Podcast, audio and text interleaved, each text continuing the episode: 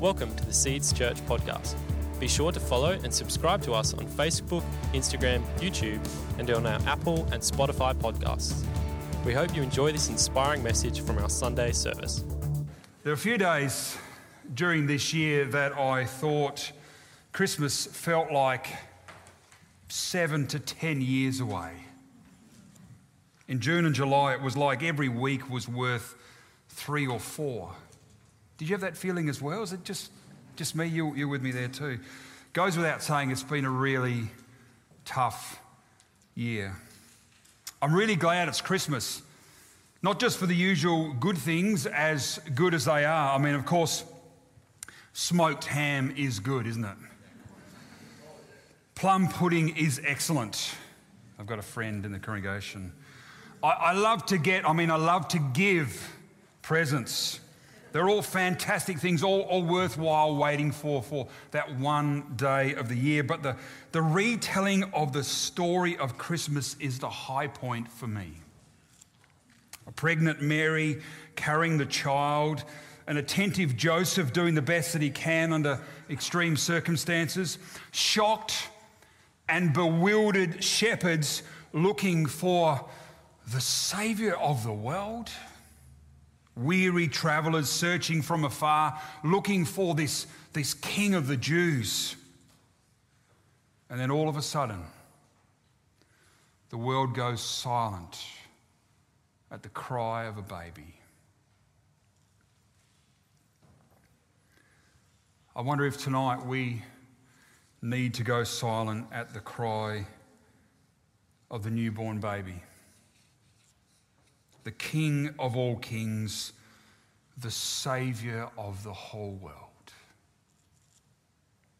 I think we do. I think we need to recapture the beauty of what we celebrate, the, the holiness of what we are retelling the story of, even at this moment. I think we need to be like children tonight and, and experience again, almost firsthand, the mystery of the Christ child. So I want to read the story to you again tonight, and I've kept it back for myself to read. If you want to close your eyes, then, then do so. I'm reading from Luke chapter 2, verses 1 to 7. In those days, the Bible says, Caesar Augustus issued a decree that a census should be taken of the entire Roman world. So, this was the first census that took place while Quirinius was governor of Syria, and everyone went to their own town to register. So, Joseph also went up from the town of Nazareth in Galilee to Judea to Bethlehem, the town of David, because he belonged to the house and to the line of David.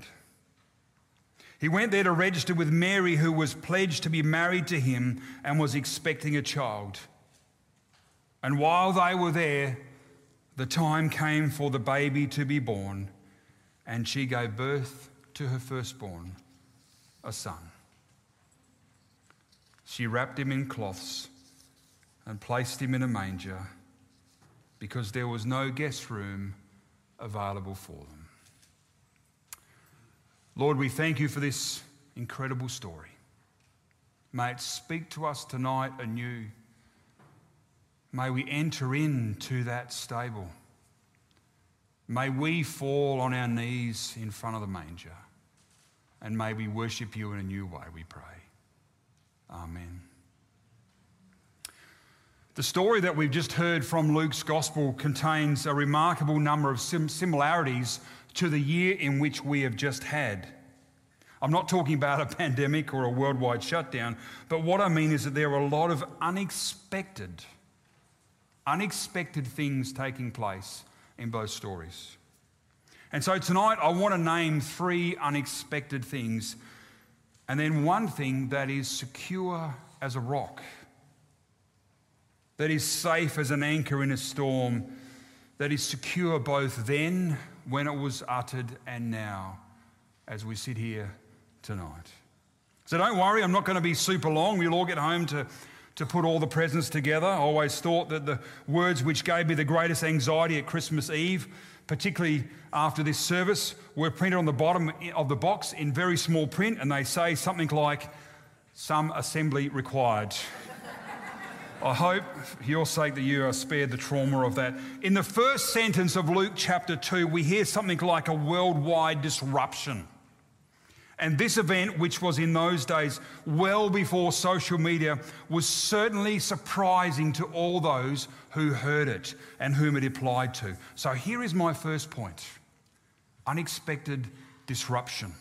Verse 1 tells us that Caesar Augustus, who was sort of like D. Trump, sort of the, the boss of the whole world, issued a decree. A decree that is, is a decree is like a law that everyone had to obey. A, a decree that the entire Roman world needed to be counted. So, can you imagine all the government workers groaning at all the amount of work that they were up for and thinking, my goodness me, doesn't he know it's Christmas Eve? if that was, there's a few coming, so just watch out for them, okay? If that was not bad enough, verse 3 tells us of the impact. In other words, this is what it means for you. It says, and everyone went to their own towns to be counted. No large teams of contract tracers here. You had to personally go to your own town and scan your QR code. You had to do it yourself. So, can you imagine the disruption for the entire Roman world? You can imagine how many people had to uproot and to travel across the country. Can you imagine what that would have been like for a pregnant woman having to travel from the north of the country to the south? Well, before any transport was invented. Like you, I know of many people who have had their lives disrupted this year. So many have had their plans that have been pulled apart and taken away. So many have had to contemplate and deal with things that were not even on their radar this time last year. Everything's changed. Then there are those who have lost their jobs, lost other aspects of employment, lost opportunities, not to forget those who have lost loved ones, those who have lost their lives. So much unexpected disruption. You know exactly what I'm talking about. Then, of course, there are the unexpected events. My second point unexpected events. Mary, who was heavily pregnant, goes into labor shortly after they arrive at their destination, Bethlehem. I'm sure she wasn't anticipating this, nor were they thinking they would have to be they would be unable to find a place to stay. I mean, who would have thought a heavily pregnant woman would be refused entry to a place of safety? That's taking social distancing to a whole new level, isn't it? But there are more unexpected events. This young couple end up staying in an animal shelter. In those days, it was quite common to use a cave to house your animals, a place to corral the animals. Wet, damp, badly ventilated cave. Think about it. If there had been animals in there recently or up until that point, it would have stunk. Not to mention, there is, notice though, there is no mention of midwives, of doctors, of sterile equipment, epidurals, clean beds, or hot water. And by the looks, there's, even, there's not even anybody able to help them. They're on their own. Instead of a beautiful crib handmade by Joseph the carpenter, they have to use the feed bin, probably still complete with animal slobber and with strips of cloth most likely torn from their clothes to ensure their newborn baby is warm and snug and protected. The Bible says Mary does this herself just after giving birth. I'd like to say, well, that just about takes the cake, doesn't it? Except if you read on in Luke's narrative, you'll see that there's a group of shepherds, probably very smelly and stinky from days, weeks, or months out in the paddocks, that have been tipped off by some angels that there's a king being born. And they turn up wanting to see the baby. Obviously, no signs at the front saying how many people could be allowed into the stable. Then, sometime after they leave, some strangers from a strange land, probably speaking a strange tongue, bring expensive gifts. And finally, Joseph is warned in a dream to get up in the middle of the night and go out and save the life of the child, to leave. There are a lot of things taking place that were unexpected. Some of us have had to do unexpected things this year as well. I don't know about you, but I've never used so much hand sanitizer in my entire life. It's pulling the skin off my hands. I never thought you'd have to book in to attend a worship service. Who would have thought that you'd not be able to fly where you want to go or get in the car and visit relatives in another part of the country? Who would have thought that whole capital cities would be under curfew in our land? That happens in other places, doesn't it? Not here. If I would have told you that you could only have two people in your home other than your family, you'd have thought I was silly. Or that you'd have to restrict people to your wedding and you'd have to say no to those who wanted to come to a funeral of their loved one. You'd have called me strange. You see, to see whole nations struggling with infections, hospitals overrun, medical staff on the point of breakdown, morgues overflowing, nursing homes empty was not expected at all at the start of this year. We have so many unexpected events and I'm sure you could name a whole pile more. Thirdly, we have unexpected outcomes. Of course, for Mary and Joseph, this whole series of events was unexpected and led them to be the parents of the Son of God, the King of Kings, the Lord of Lords. And the outcomes for them became, become apparent years into the future. The unexpected outcomes for this year have been wide and varied. I've heard some people have had a great year. Some people have had years filled with less activity and manic running around. Good for them.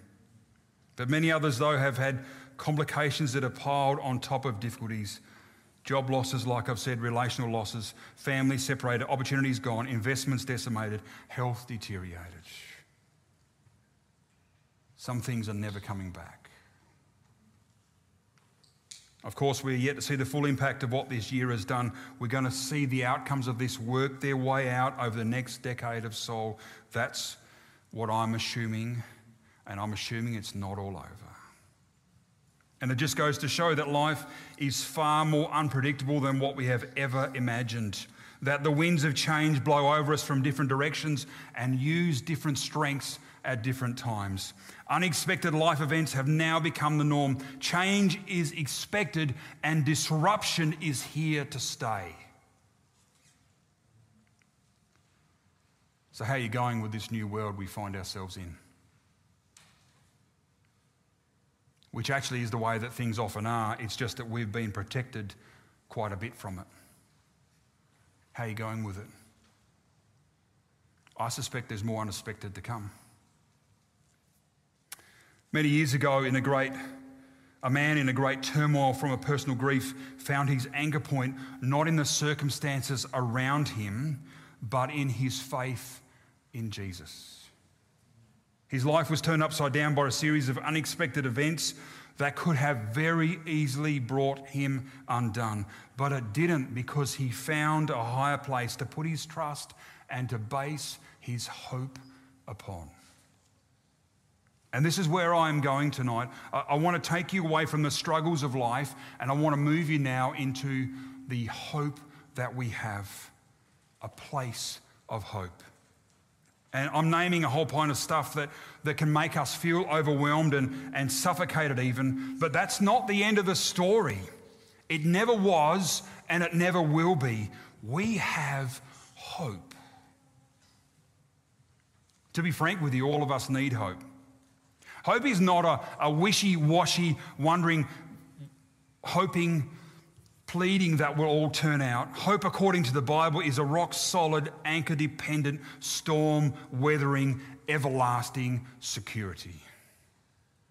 The Bible's definition of hope is that you can depend upon it with your life.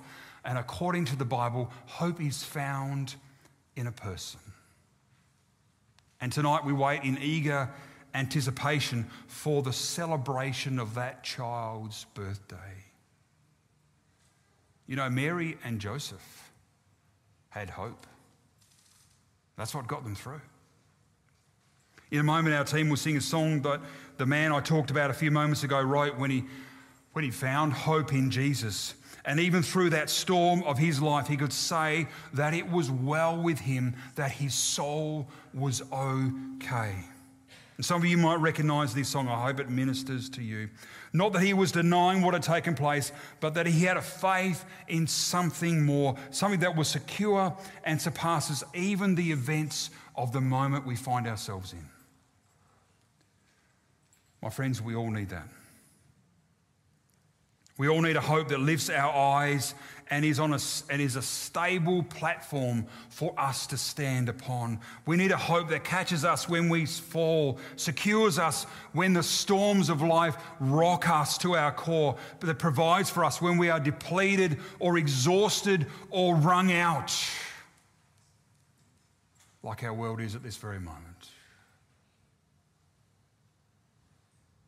We all need something dependable, a hope that is truly trustworthy. My friends, hope is found in Jesus. Hope has a name, as we sung about just a moment ago, a face, and offers us a stable relationship that is absolutely everything.